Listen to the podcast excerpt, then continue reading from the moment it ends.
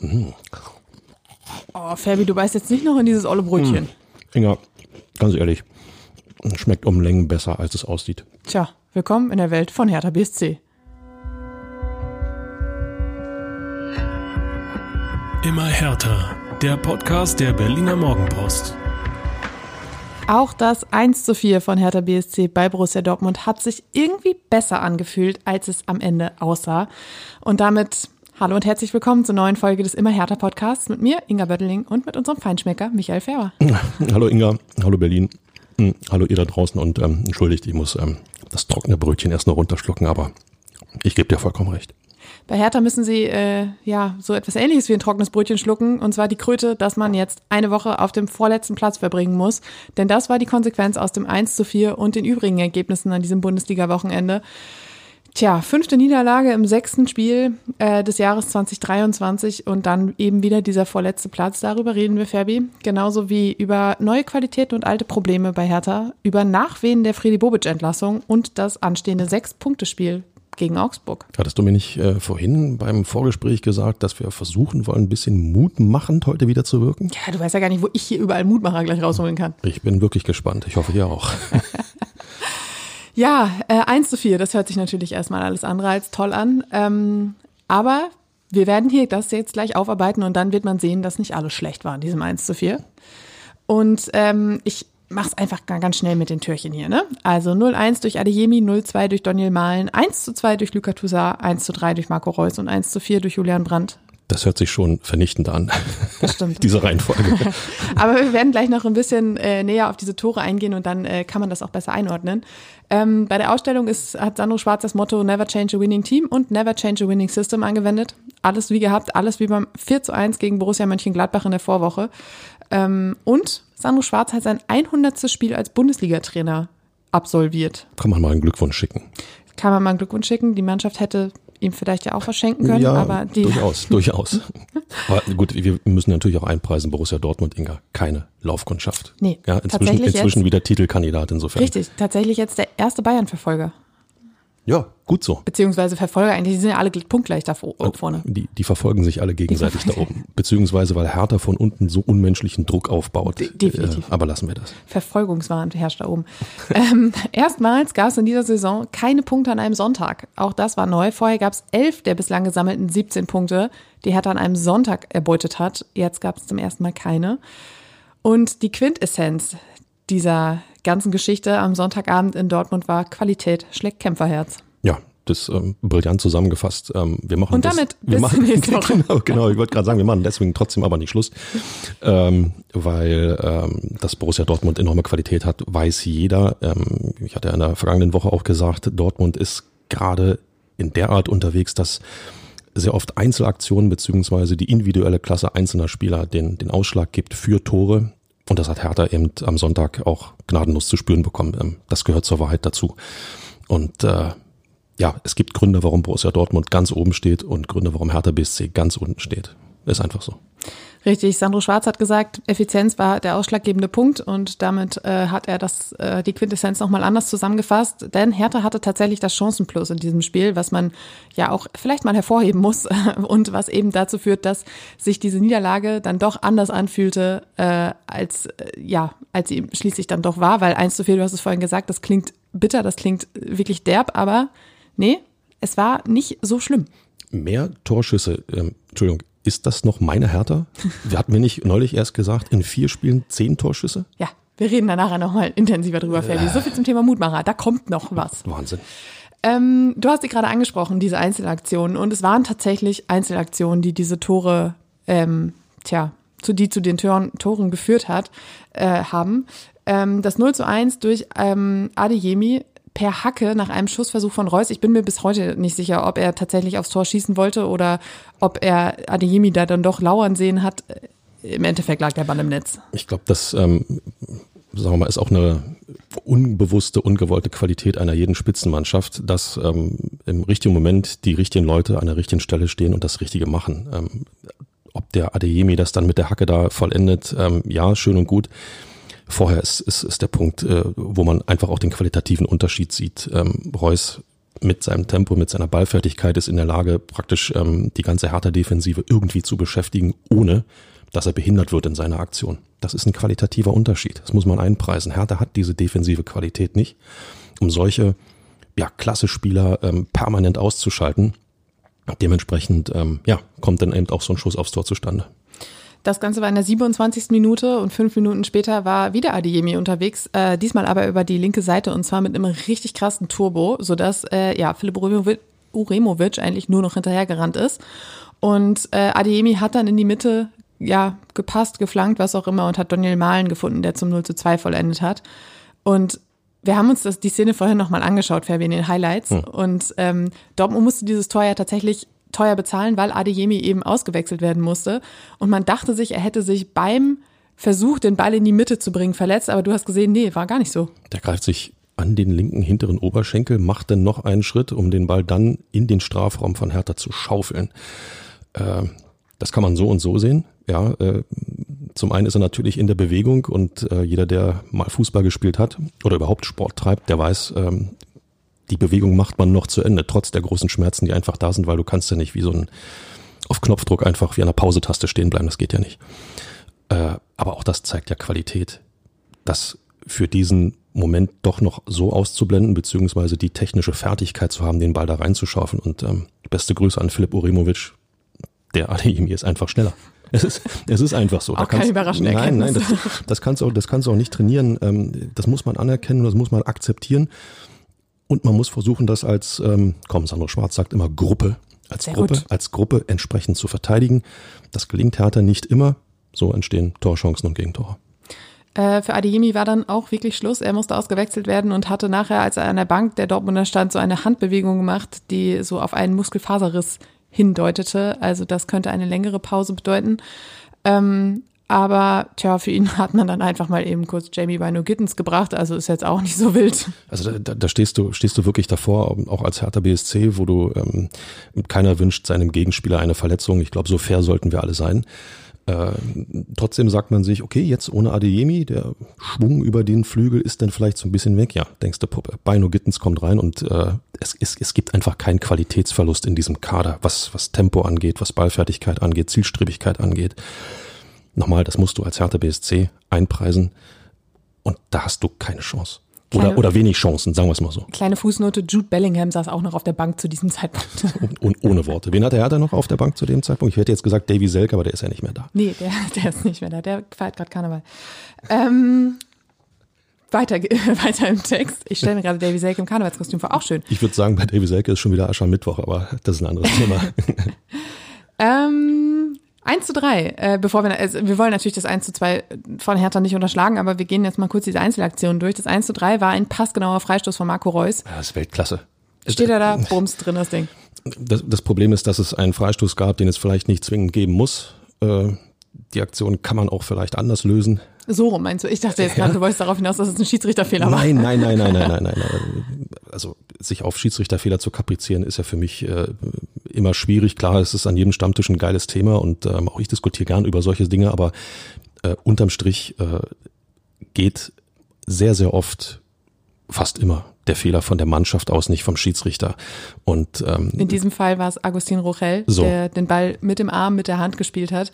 Hatte nur noch Schweineglück, dass er ungefähr einenTer vorm Strafraum stand, sonst hätte es nämlich Elfmeter gegeben. Aber ich glaube, bei Marco Reus wäre das eh wurscht gewesen, von der, der welchen kann, Position. Der kann das einfach. Das ist ein, ein begnadeter Fußballer. Äh, das hat er bei dem Freistoß wieder gezeigt. Und äh, kommen wir meckern auch einmal über Olli Christensen. Mit richtigem Torwart wäre das nicht passiert. Er macht aus meiner Sicht in der Bewegung nach links äh, so einen kleinen Zwischenschritt. Dadurch bremst er sich ein bisschen ab, dadurch verliert er vielleicht den Bruchteil, um ranzukommen. Aber unterm Strich brauchst du da auch einen Weltklasse-Torhüter, um den da rauszufischen. Das ist Christensen noch nicht. Er ist meinetwegen auf dem Weg zu einem wirklich klasse Torhüter. Aber ey, da kannst du nichts machen, da kannst du bloß staunen. Ist so. Ja, und beim 1 zu 4 dasselbe. Ähm, da war Julian Brandt nach Steckpass von Bino Gittens ähm, plötzlich ganz frei vor äh, Christensen da und hat eingeschoben und dann im Endeffekt, ich glaube, du hast es vorhin noch im Vorgespräch gesagt, ob jetzt 1-3, 1-4 ist dann auch im das Endeffekt. Das war die 90. Minute. Ähm, Hertha holt, bitteschön, das, so ehrlich müssen wir sein, denn auch plus Nachspielzeit keine zwei Tore mehr auf, dann kann man auch dieses Tor noch kassieren. Ob das nachher ausschlaggebend ist, die Tordifferenz in der Tabelle und so weiter und so fort. Hallo Hertha BSC, ihr seid aufgefordert, dafür zu sorgen, dass die Tordifferenz keinen Ausschlag gibt. Das ist ganz einfach. Naja, nach ähm, vergangener Woche und dieser Woche ist ja auch nichts passiert, wenn man ehrlich ist. Ne? 4 zu 1, 1 zu 4, das hat sich jetzt auch wieder egalisiert. Zwei Spiele, drei Punkte, äh, Tordifferenz plus minus null. läuft, oder? Das ist, doch schon der erste Mutmacher. Stichwort läuft. So. Genau. Ähm, es stand 0 zu 2. Es war die 32. Minute und Hertha BSC wusste, jetzt sind wir schon wieder im Rückstand. Übrigens zum sechsten Mal dann in diesem Jahr. In allen Spielen ist Hertha in Rückstand geraten. Und ähm, tja, statt den Kopf eben einzuziehen, gab es noch drei Chancen vor der Halbzeit, die teilweise auch wirklich recht hochkarätig waren. Das heißt, es war so ein Lebenszeichen nach dem Motto, so Leute, wir sind da. Und dann kam die 46. Minute wirklich direkt nach Wiederanpfiff 1 zu 2. Und ich dachte mir, oh, so kann es gehen. Hatte ich schon gefragt, ob das eigentlich noch meine Hertha ist? nee, äh, hattest du noch nicht. Okay. Aber ja. Ähm, also nochmal äh, der Versuch, ist das noch meine Hertha? Also die Hertha, die uns äh, Woche für Woche eigentlich äh, immer noch tieferen Tiefpunkt beschert. Ja, es war nämlich ein ähnlich cool rausgespieltes äh, Tor wie das ähm, 1 zu 1 war es, glaube ich, gegen Gladbach ähm, mit Ngankam und Richter und Zigerzi. Es war auch wieder herausgespielt und das hatten wir ja letzte Woche schon gelobt. Das kannten wir so in dem Zusammenhang nicht. Und hier war es so, dass Luka Toussaint an der Mittellinie den Ball erobert hat, äh, hat ihn dann über mehrere Stationen von Gankam und Serda wieder zurückbekommen und dann wirklich unter die Latte gezimmert. Bums, stand es halt nur noch 1 zu 2. Ich gehe nochmal auf die drei Chancen vor der Halbzeitpause gerne ein. Äh, das machst du nicht, wenn du eine Mannschaft bist, die sich aufgegeben hat. Ich glaube, diese Botschaft können wir nach draußen senden. Also ich habe da eine Mannschaft gesehen, die trotz des 0 zu 2 in Dortmund bei einem Titelkandidaten weiter an irgendetwas geglaubt hat, dass irgendetwas funktionieren kann, ähm, dass man aus Dortmund tatsächlich was mitnehmen kann. Mutig und vor allen Dingen Torabschlüsse gesucht. Nicht noch ein Haken und nochmal ein Pass und vielleicht steht noch ein Spieler besser, sondern da ist ein Stückchen freier Weg Richtung gegnerisches Tor raufpuffern. Peng. Und genauso ist auch der, der Hertha-Treffer ja gefallen. Das war Zielstrebigkeit, die Spieler rückten nach. Es wurde auch mutig die Lücke. Ich meine, hat es? Ein Gangkamp hat, äh, hat äh, äh, die Vorlage gegeben, dann wurde er nochmal weitergeleitet. War es ein Gangkamp? Serda und ein Gangkamp waren da ja, beschäftigt. Äh, also äh, mit anderen Worten, durch zweimal einmal durchgesteckt und ich glaube von Serda dann nochmal genau. weitergeleitet. Einfach mutig, auch in dem Wissen, da steht dann jemand. Mhm. Das bedeutet ja, dass du dann den einen oder anderen Ablauf vielleicht doch verinnerlicht hast, der den Sandro Schwarz trainieren lässt unter der Woche. Und bei allem Respekt, Toussaint macht genau das, was du in der Situation machen musst. Einfach raufdonnern, das Ding aufs Tor. Entweder geht er aus dem Stadion oder er knallt an die Unterlatte und geht rein. Also insofern, das war Fußball und diese Szene sollte eigentlich mal in Endlosschleife in West entlaufen, weil ja, so kann es gehen. So kommt man da unten raus. Und Dortmund war auch ganz kurz beeindruckt. Ähm, man, Siehste? man merkte denen so an, wie, die sind doch sonst mal wehrlos, wenn man da mal ein paar Tore geschossen hat und da kommt auch nichts mehr und plötzlich kam aber was. Und äh, es kam sogar noch mehr. Und zwar hatte Hertha wirklich noch zwei gute Chancen zum Ausgleich durch Niederlechner und Plattenhardt, die beide aber knapp da äh, vorbeigingen. Und das Ganze halt bis zur, ja, so 52., 53., 54. Minute, also wirklich direkt nach dem Treffer. Und da dachte man sich so, wow, hier ist ja wirklich noch was drin. Ja, und dann kommt halt dann irgendwann dieser Freistoß von Reus und du denkst dir, tja, da schlägt dann eben wieder die Qualität, das Kämpferherz. Aber auch Niederlechner. Ich meine, in der vergangenen Woche haben wir ihm eigentlich noch ähm, eine gewisse Bundesliga-Tauglichkeit abgesprochen. Hinterfragt. Wir haben sie hinterfragt. Okay, wir haben sie hinterfragt und dann vielleicht auch abgesprochen. Nein, aber äh, äh, der hat aus meiner Sicht auch nochmal einen Gang hochgeschaltet. Ja, ja da äh, kommen wir gleich noch zu, Fabi. Nimm jetzt nicht alles vorweg. Mein Gott. Wir müssen aufpassen mit den Mutmachern. Wir müssen, die sind, wir müssen sie gut dosieren. Hast du recht. ähm, am Ende, genau, wie bei de deinem Brötchen eben, äh, Ergebnis zu hoch, passte nicht ganz zur Leistung, schmeckte besser, als es aussah. Und ähm, es passte einfach viel. Die Einstellung, du hast es vorhin schon gesagt, mutig, das Anlaufverhalten, Pressing, hohes Verteidigen, das war alles genauso, wie man sich das eben vorstellt von einer Mannschaft, die begriffen hat, dass sie mit äh, wehrlosem Nichtstun definitiv absteigen wird. Ähm, die Laufleistung stimmte, wie auch schon äh, gegen Gladbach war Hertha das laufstärkere Team. Und ähm, Florian Niederlechner, der von dir eben schon bereits angesprochene, sagte, so wie wir heute aufgetreten sind, müssen wir auftreten, um da unten eine Chance zu haben. Auch das ist ja wieder so, so ein Zeichen dafür, okay, sie haben es begriffen. Recht hat er. Und jetzt ja. bin ich mal gleich auch wieder mal eine Spaßbremse. Da ich ja nicht mehr so viel Mut machen darf, komme ich jetzt du, mal von. Du, du sollst es nur dosieren, Fabi. Dann, dann dosiere ich es jetzt mal in die andere Richtung. Wir schauen uns nochmal den, die Hertha-Bewegung vor dem 0 zu 2 an. Ähm, es steht 0 zu 1. Hertha wieder mit der Dreierkette, die ich nach wie vor wirklich für ein gutes System halte für Sprechen diese Mannschaft. Sprechen wir gleich auch noch drüber. Mein Gott. Ähm, aber Hertha in der Vorwärtsbewegung verliert den Ball und dann passiert genau das, was du gegen Dortmund eigentlich nie machen darfst, was nie passieren darf, dass du in der ultimativen Vorwärtsbewegung Dortmund den Platz gibst. In dieser Situation 0 zu 1, Mitte erster Halbzeit, war Hertha mir ein wenig übermütig. Dort etwas mehr Zurückgenommenheit, natürlich nicht am Strafraum verteidigen, gern etwas nach vorgeschoben, aber um so bei einem Stand von 0 zu 1 in Dortmund angreifen oder Offensivaktionen äh, Aktionen kreieren zu wollen, brauchst du ganz deutliche Ballsicherheit, die hat Hertha nicht. Und dementsprechend läufst du dann ins offene Messer. Ball kommt auf Adeyemi, Flanke, Malen, Peng. Äh, da war mir Hertha ein Tick zu übermütig, aber auch das kann man einpreisen. Und ich bin ehrlich, ich habe lieber dieses übermütige Verhalten als diese lethargische äh, Leblosigkeit, die wir in den Wochen davor gesehen haben. Ja, Lethargie weil, geht gar nicht. nee, richtig. Und dann lieber das andere Extrem. Dann läufst du halt in Konter, aber du hast es vorhin auch schon gesagt, es ist halt Dortmund. Und gegen Dortmund kann man eben auch verlieren. Die sitzen da oben drin, die haben dieses Jahr schon alles gewonnen, was es jetzt bislang zu gewinnen gab. Und das ist dann irgendwie auch in Ordnung. Bin ich nicht ganz deiner Meinung. Nee, nein, nein, nein, nein. Ein Stück Zurückgenommenheit, ein Stück, äh, ja, wie soll man sagen, Dortmund den Nerv ziehen. Wenn Dortmund ein Tor schießt mit der gelben Wand im Rücken, dann geht da der Punk ab. Dann gefühlt, ob sie wollen oder nicht, schalten sie fünf Gänge hoch. Das musst du verhindern. Das heißt, du musst Dortmund sofort wieder den Spaß am eigenen Spiel nehmen. Aber wenn du erstmal mit dir viel zu tun hast und mit dir beschäftigt bist und mit dir versuchen musst, irgendwie ähm, ja eine Reaktion zu zeigen auf das, weil du genau weißt, du stehst irgendwie ja auch unter Beobachtung und oh, Abstiegskampf und alle anderen haben gewonnen, und, hm, dann ist es, glaube ich, auch schwierig, dich so sehr auf den Gegner einzulassen und zu sagen, wir müssen jetzt Dortmund irgendwie Musst du nicht, ziehen. musst du nicht. Hattest du das Gefühl, dass Hertha mit sich zu tun hat in dem Spiel? Ich hatte den Eindruck ehrlich gesagt nicht. Aber du weißt um die Qualitäten des Gegners. Das heißt nicht, dass du so spielen sollst wie der Gegner, sondern du musst ja dafür sorgen, dass du Stabilität vor deinem eigenen Tor wiederherstellst. Das bedeutet, du musst einmal einpreisen, wo sind die Stärken des Gegners. Dortmunds Stärke ist, den Raum gnadenlos schnell mit unglaublicher Technik und Effektivität zu nutzen. Nimm ihnen diesen Raum. Haben sie ja zu großen Teilen auch, aber eben in diesen entscheidenden Situationen nicht. Und das zeigt ja dann wieder, wie hoch wäre diese Niederlage ausgefallen, wenn sie das äh, nicht gemacht hätten. Wie hoch bzw. hätte Hertha überhaupt verloren, wenn dieses 0 zu 2 nicht gefallen wäre? Das ist jetzt Kaffeesatzleserei. Ich find's großartig. Du hast vorhin das Stichwort Stabilität gesagt. Ähm, die, und du hast die Dreierkette angesprochen. Äh, Philipp Oremovic musste in der 68. Minute ausgewechselt werden, weil ähm, er eine, ich zitiere den Trainer, Kniegeschichte hatte. Oha. Man äh, muss jetzt mal abwarten, was daraus wird. Ähm, jedenfalls kam Agustin Rochel zurück, ähm, der in den vergangenen Spielen ja nicht dabei. Auch er hatte eine Kniegeschichte. ähm, und äh, der sollte eigentlich, ich glaube, er hatte nur zwei, drei Mannschaftstrainingseinheiten. Der sollte eigentlich langsam wieder rangeführt werden, musste dann aber eben eine ganze Halbzeit ran. Und ähm, ja, er war eben auch derjenige, der dann das Handspiel vor dem 1 zu 3 äh, durch Reus verursacht hatte oder gespielt hatte. Ähm, das nur noch als, als Side Note. Und tja, jetzt, um das mal eben zusammenzufassen, fünfte Niederlage im sechsten Spiel. Es fühlte sich irgendwie besser an, als es war. Und am Ende musst du jetzt trotzdem eine Woche auf dem vorletzten Platz verbringen. Ja, da ist wieder diese gefährliche Gemengelage, ja, dass du dir Dinge eben wieder schön redest, die vielleicht dann doch nicht so gut waren.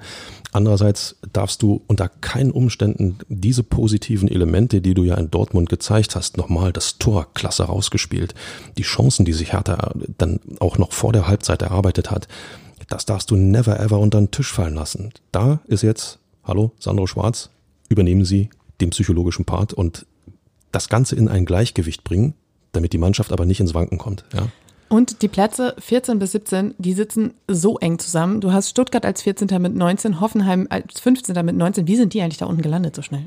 Egal. Ähm, Bochum als äh, 16. mit 19 Punkten und Hertha als 17. mit 17 Punkten. Das heißt zwei Punkte Rückstand auf das rettende Ufer und sogar auf Platz 14. Das sieht schon um Längen besser aus. Was? Vor zwei Wochen äh, hatten waren wir fünf Punkte zurück. Äh, Ja. ja so.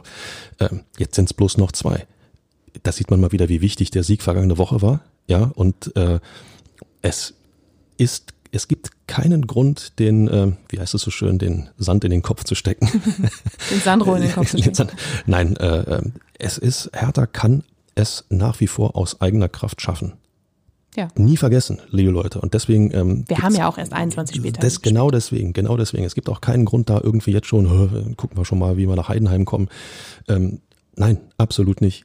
Da ist noch viel möglich, nur die Situation nicht verkennen, nicht die, die Situation beziehungsweise auch das Ergebnis in Dortmund, auch wenn es uns gerade mal so ein bisschen schwerfällt, nicht zu schön reden, weil 1 zu 4 bleibt unterm Strich 1 zu 4 und das ist eine Packung. Die Ästhetin in mir ist übrigens ganz stark dafür, dass Hertha sich da unten mal raus befreit, weil es ist sehr blau-weiß im Tabellenkeller übrigens, falls das jemandem aufgefallen ist. Mit Tatsächlich. Hoffenheim, Bochum, Hertha und Schalke. Ich finde, Stuttgart könnte da mal für ein bisschen farbliche Abwechslung sorgen. Das hat Charme, gefällt mir sehr. Ähm, Fabi, ich habe dich vorhin hier schon gnadenlos ausgebremst, weil ich nämlich nochmal gesondert über Herthas Offensive sprechen wollte. Du hast es gesagt, ähm, in den ersten vier äh, Spielen der, äh, der Saison des Jahres waren es zehn Schüsse insgesamt aufs Tor. Und jetzt hatte man gegen Dortmund 16, sogar mehr als der Gegner übrigens, und 18 gegen Gladbach. Und gegen Dortmund waren es vor allem Marco Richter mit fünf und Florian Niederlechner mit drei Schüssen, die auch so ein bisschen, ja, Aufwind, im Aufwind waren. Also Ja. ich meine, von Richter kennt man's, aber bei Niederlechner war es wirklich eine positive Tendenz. Jetzt bin ich im Nörgelmodus. Wenn Ja. Dortmund weniger Torschüsse braucht für vier Tore als Hertha für ein Tor, dann, Dann schlägt eben Qualität das Kämpferherz. bam, ausgebremst. So. Ähm, Florian Niederlechner stand auch unter der Woche äh, in der ähm, äh, zu einer Medienrunde bereit und hat ein bisschen erzählt über seine ähm, Anfänge in äh, Berlin, die ja auch ein bisschen schwierig waren. Er war verletzt und der, sein Wechsel ging auch relativ schnell vonstatten und äh, Friedi Bobic hatte ihn noch geholt. Dann ist, wurde Bobic entlassen, sehr viel Unruhe. Das war für ihn auch alles ein bisschen ungewohnt. Ähm, nichtsdestotrotz hat er auch gesagt, dass er sich ähm, in dem ähm, System ähm, was jetzt ja seit Gladbach Schrägstrich Frankfurt gespielt wird mit den zwei Stürmern auch sehr wohl fühlt. Und ich finde, genau das hat man auch gesehen äh, gegen Dortmund, weil er ist dann doch jemand, der nicht unbedingt sehr darauf beschränkt ist, vorne im Strafraum zu stehen und zu warten, bis er die Bälle kriegt. Ist auch wieder so einer, der dann doch ein bisschen umtriebiger ist und die Bälle auch mal von links und rechts aufs Tor zimmert. Und das kann Hertha ja eigentlich auch nur gut tun. Alles, was aus einem lethargischen Schema F abweicht, ist, kann für Hertha BSC nur gut sein. Deswegen finde ich es auch, ähm, ich bin Fan von dieser Dreierkette, respektive Fünferkette bei, bei, bei Defensivverhalten, weil du über die Außen einfach äh, Überzahl generieren kannst. Du kannst, äh, hast mehr Spieler, kannst mehr Spieler vor ähm, das Tor des Gegners bringen. Das bedeutet, du bindest auch gegnerische Verteidiger im besten Falle eher hinten, als dass sie sich nach vorne orientieren können. Und äh, sind wir mal ehrlich, äh, Flanke, Tor, das ist das einfache Einmaleins des Fußballs, ähm, das funktioniert eben über Außen. Und äh, wenn du ein Spiel ein bisschen aufreißen kannst, viel wird über die Mitte versucht und da ist immer knüppeldicke voll. Also reißt das Spiel ein bisschen auf und sollte sich dann im Zentrum eine Möglichkeit ergeben. Warum nicht? Ball quer reingespielt, steil. Ihr merkt schon, ich bin etwas anders unterwegs gerade, aber diese Gedanken musst du auch als Hertha BSC haben. Reiß den Gegner ein bisschen auf, guck, wo die Lücke ist und spiel mutig rein. Es hat hier und da geklappt bei Hertha. Ja, und dass dieser neue Zusammenhang äh, oder dieses neue System zu, zusammenhängt mit diesem, mit diesen neuen offensiven Qualitäten und dieser neuen offensiven Aktivität, sieht man eben auch daran, dass dieser Aufwärtstrend, äh, was die eigenen Torschüsse angeht, schon in Frankfurt begann und zwar in der zweiten Halbzeit eben genau da, als umgestellt wurde auf Dreier respektive Fünferkette.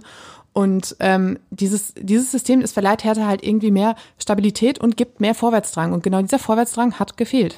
Ich habe nach dem Frankfurt-Spiel, glaube ich, sogar noch gesagt, ja, da muss man aber auch einpreisen, dass Frankfurt das Spiel total unter Kontrolle hatte, Eingang runtergeschaltet hat und dann äh, bekommst du als Gegner auch, sagen wir mal, ein bisschen mehr Möglichkeiten. Ich hatte das Gefühl, dass jetzt in Dortmund dies nicht der Fall war, weil ähm, gerade so, ein, so eine 1 zu 0 Führung, egal gegen wen du spielst, ist ja kein Ruhepolster. Und äh, trotzdem hat Hertha danach, wir haben es gerade angesprochen, die Szene, die dann zu 0 zu 2 führte, trotzdem hat Hertha mutig, schrägstrich, ein bisschen übermütig, weiter versucht, offensiv zu agieren in dem Dreierkettensystem, ähm, was wir jetzt seit der zweiten Halbzeit in Frankfurt sehen.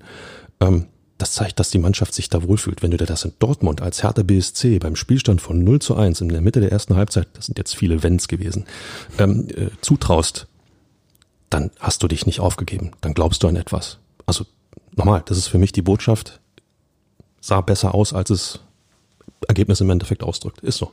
Äh, Marco Richter hat es auch noch bestätigt. Er hat nach dem Spiel gesagt, wir zeigen ein anderes Gesicht, sind mit der Fünferkette sicherer. Und genau das ist es, ist es ja eben. Warum nicht früher? Hallo. Das ist, das ist eine gute Frage. Hallo. Ich werde die mal mitnehmen diese Woche in die Pressekonferenz. Ähm, Die Frage ist aber natürlich jetzt trotzdem bei 16 Torschüssen, warum ist nur ein Tor dabei herausgekommen? Weil bei Gladbach waren es immerhin vier äh, Tore. Ähm, Marco Richter hat auch dazu eine Antwort gehabt. Er hat gesagt, wir haben uns gut nach vorn kombiniert. Am Abschluss hat's gehakt, kann ich bestätigen.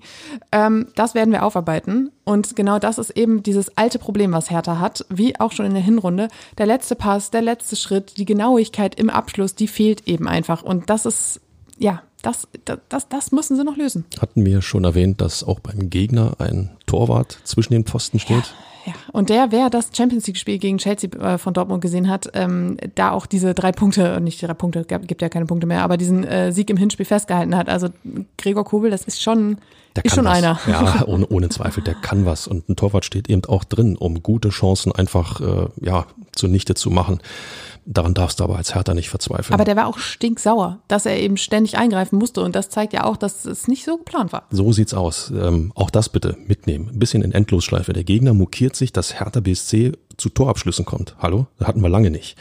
Und äh, musst Gegner haben sich generell nicht so wirklich mokiert das, über Hertha. Also das ist, nee, nee, die fanden das, fanden das so als äh, Trainingszwischenspiel sehr oft ganz gut, ja. äh, viel zu, viel zu gut. Aber auch das musst du als Hertha mitnehmen. Du musst einfach nur schauen, kriegst du den Ball aufs Tor. Also sprich, würde er, sollte der Torwart nicht mehr eingreifen können, tatsächlich ins Tor gehen oder fliegt er vorbei. Wenn dir das gelingt, hast du den vorletzten Schritt ja geschafft. Ne? Wenn du dir keine Chancen erspielst, kommst du nicht zum Abschluss. Wenn du den Abschluss so blöd setzt, dass er eher zur Eckfahne geht, als unter die Latte zwischen die Pfosten, dann brauchst du den Abschluss auch nicht machen. Also insofern, es ist ein zartes Pflänzchen, aber eben immer noch in einer sehr großen Wüste. Bevor wir jetzt einen Strich unter dieses äh, schmackhafte, durchaus schmackhafte 1 zu 4 machen. Du guckst schon wieder auf mein Brötchen. Lass das da. Das esse ich nachher noch. Ja, ja, mach das. Ich möchte auch gar nicht, danke. Ähm, möchte ich festhalten, dass das definitiv eine Pleite mit Potenzial war. Ähm, Hertha hat Selbstvertrauen gezeigt, hat noch einmal wieder unter Beweis gestellt, dass es funktionieren kann, dass man im Abstiegskampf bestehen kann. Und ähm, ja, ich glaube, das ist das, was man jetzt mitnehmen muss in die nächsten Spiele. So, Fabi. Und jetzt habe ich deine Lieblingskategorie. Ey, ich bin jetzt schon aufgeregt. Und sonst so? Yes, da ist sie wieder. Ja, äh, leider nicht so schönes Thema. Okay. Und zwar hat die Entlassung von Freddy Bobic noch ein paar Nachwehen. Das überrascht mich ehrlich gesagt nicht. Ja, mich auch nicht, ehrlich gesagt, ja. Ähm, die Bild berichtete Anfang vergangener Woche, dass Hertha Freddy Bobic fristlos gekündigt hat. Ähm, und dafür braucht es einen triftigen Grund und der soll laut Bild ein vereinstätigendes Verhalten gewesen sein. Ich bin mir ehrlich gesagt nicht sicher, ob wir über diese ganze Geschichte hier gesprochen haben. Ähm, nach dem Derby, ähm, kurz nach Bobics Entlassung, machte ein Video die Runde, in dem er äh, auf die, äh, oder in dem er von einem Reporter gefragt wurde, ähm, wie sicher das denn jetzt mit dem Trainer ist und in der Kritik und viele Niederlagen und blablablub. Und Freddy Bobic hat äh, im Weggehen gesagt, wenn du nochmal fragst, kriegst du eine gescheuert. Ähm, das hat hohe Wellen geschlagen. Bobic hat sich dann auch entschuldigt. Nichtsdestotrotz äh, legt Hertha jetzt eben genau diese, ähm, diesen Vorgang als Grund für vereinstelligendes Verhalten vor und eben als Grund für die fristlose Kündigung.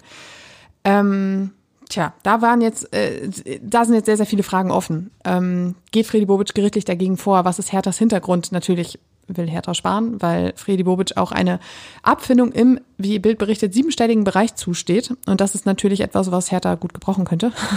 Ja, ohne Zweifel. Äh, was ich schon wieder, also mal abgesehen davon, dass ich ähm, ja tatsächlich kein Jurist bin und, nicht? und äh, noch nicht, also das Fernstudium läuft noch, okay. müsste Ruhig. noch, müsste eigentlich noch gefühlt 78 Semester laufen. Nein, äh, ich kann das nicht einschätzen, ob das als ähm, Aussage, als triftiger Grund für vereinsschädigendes Verhalten ausreicht. Ähm, was mich viel mehr ähm, ja, schockiert, ist, dass diese Nummer wieder offensichtlich von irgendeinem aus dem Inner Circle bei Hertha BSC nach draußen durchgestochen wurde. Kai Bernstein ist angetreten, um den Verein zu beruhigen, zu befrieden, um auch dafür zu sorgen, dass die Außendarstellung ruhiger wird, vernünftiger wird, dass eben Dinge, die eigentlich intern bleiben sollten, nicht mehr an die Öffentlichkeit gelangen. Das gefällt uns als Journalisten natürlich nicht zwingend, ist aber äh, aus Vereinssicht für mich total nachvollziehbar. Und wieder kommt etwas nach draußen, was aus meiner Sicht bitteschön hätte intern bleiben sollen bei Hertha BSC. Das riecht mir sehr nach schmutziger Wäsche, die jetzt gewaschen werden wird. Und Freddy Bobic, ähm, ja, der wird dagegen vorgehen, da bin ich mir ganz sicher. Ähm, mein erster Gedanke bei dieser Geschichte war, warum kann man so eine Personalie, so einen Vorgang wieder nicht ordentlich klären? Ähm, es war wie auch schon bei Rune Jahrstein, der ja auch vors Arbeitsgericht gezogen ist mit seiner Kündigung, warum kann man nicht einmal so etwas glatt abwickeln? Stattdessen kocht das dann wieder hoch, es wird schmutzige Wäsche gewaschen, es, äh, die Bild titelte was von Schlammschlacht. Also es ist wieder ein Unruheherd, wie du sagst, von außen, den man halt jetzt irgendwie eben nicht braucht. Und äh, der auch, ich, ich also ich habe jetzt auch keine juristischen Hintergründe und sowas, aber ich finde, äh, das, so, sowas muss auch anders lösbar sein.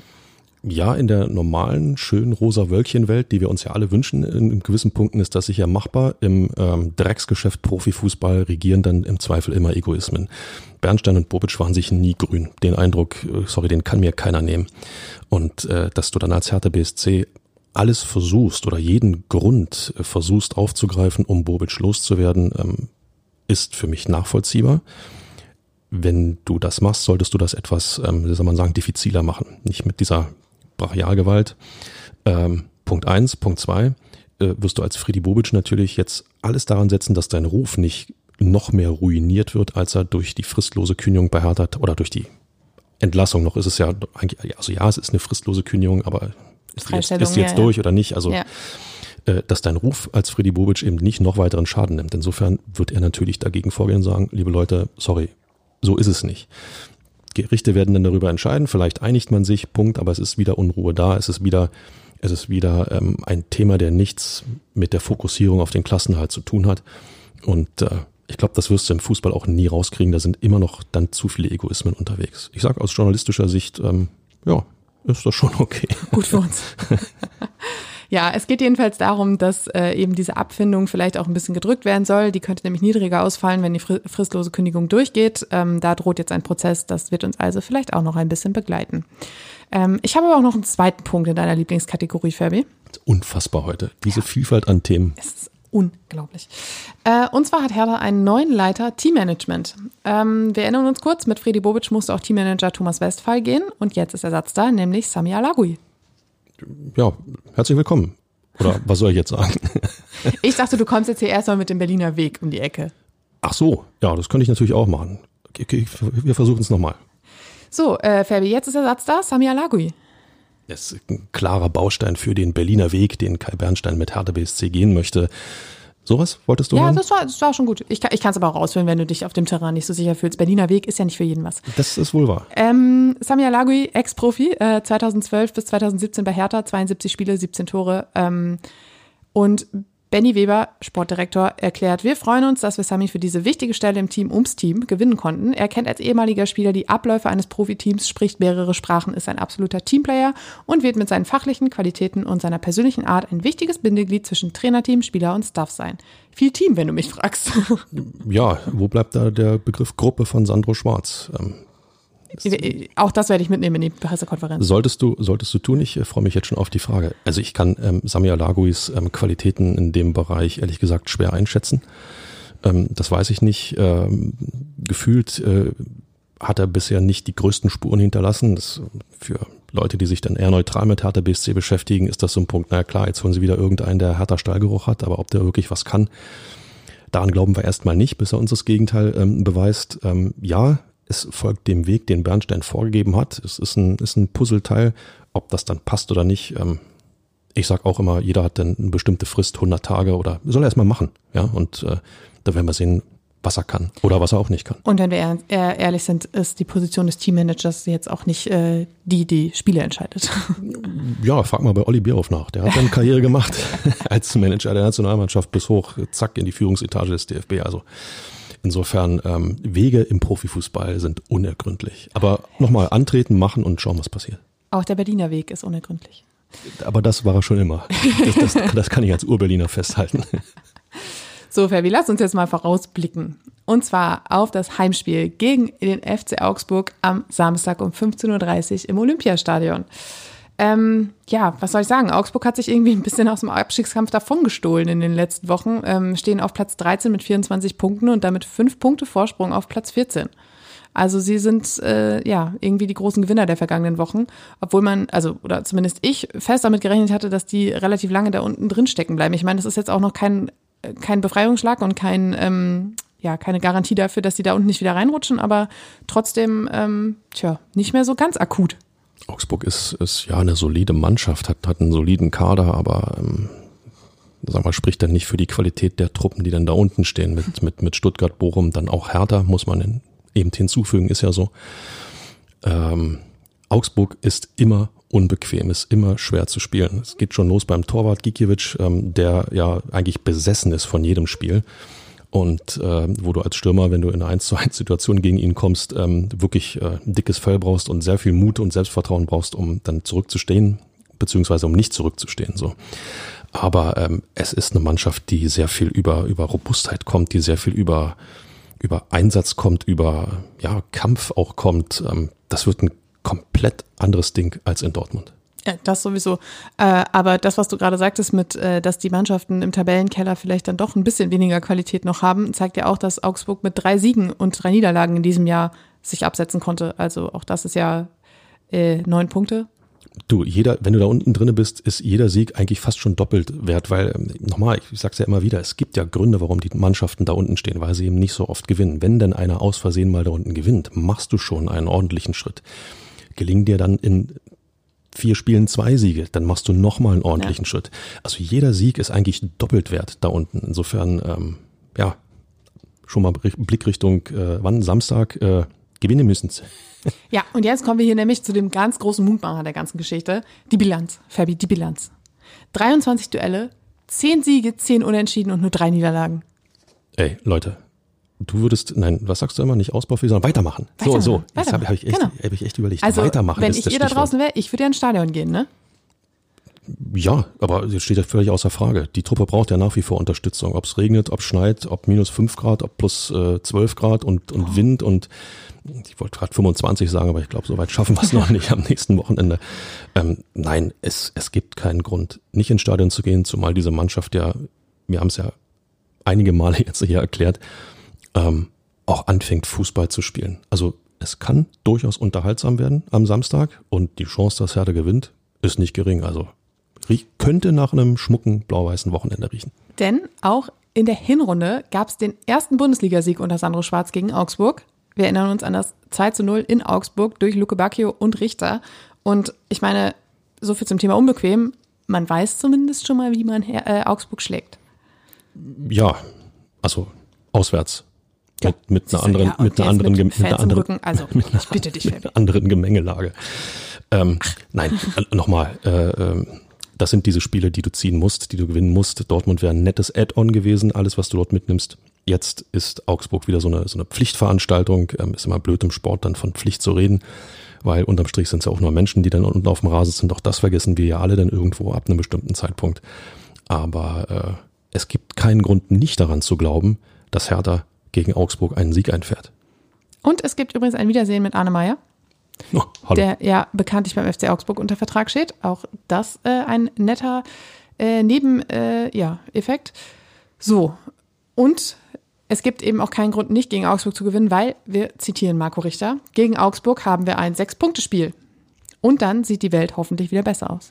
Ich glaube, wir machen irgendwann mal einen Sonderpodcast, wie das mit dem Sechs-Punkte-Spiel zustande kam und, Achso, ich dachte, und, und wie, nein, und wie Quatsch. Sonderpodcast mit Marco Richter. Ja, auch, auch eine hübsche Idee, auch eine hübsche Idee. Nein, aber wie, wie, wie Quatsch das eigentlich ist mit diesem Sechs-Punkte-Spiel. Irgendjemand hat das mal reingeschmissen und äh, soll dann die, die ultimative Wichtigkeit der Partie nochmal hervorheben. Ähm, auch da gibt's bloß leider drei Punkte, aber Sie wären schon enorm wichtig. Nach dem Spiel gegen Bochum, das ja dann doch äh, unglücklicherweise 1 zu 3 ausging, ähm, ist es das zweite Must-Win-Spiel des Jahres, würde ich mal so sagen. Und ähm, Marco Richter hat nach diesem Sechs-Punkte-Spiel noch gesagt, dann sieht die Welt hoffentlich wieder besser aus. Und das ist eben die große Hoffnung, dass man sich dann für diesen Aufwärtstrend jetzt dann auch wieder die nächsten Punkte holt. Ja, natürlich sieht die Welt dann wieder besser aus. Selbst wenn die anderen da unten auch gewinnen sollten. Ähm, A, hast du dann nichts verloren. Das ist ja schon mal, wenn du da unten stehst, enorm wichtig und du tankst Selbstvertrauen ohne Ende. Wenn du gegen Augsburg gewinnst, wird die Welt besser aussehen. Nicht hoffentlich, sie wird besser aussehen. Ist so. Ja, ja. okay, ich bin überzeugt. Siehste, geht doch. So, ähm, ja, damit sind wir dann auch am Ende angelangt. Ähm, und äh, tja, wir werden uns, äh, ach so, du guckst mich hier ganz erwartungsvoll an, ja, natürlich. Aber du hast ja schon wieder daneben gelegen letzte Woche. Deswegen äh, drücke ich einfach nur die Daumen, dass sie vernünftig Fußball spielen und wenn das gelingt, dann wird es auch ein Sieg für Hertha BSC. Wunderbar. Das ist ein schönes Schlusswort.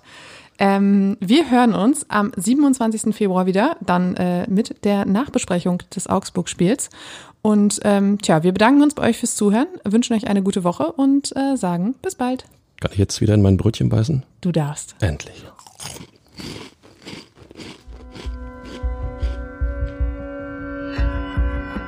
Immer härter. Der Podcast der Berliner Morgenpost.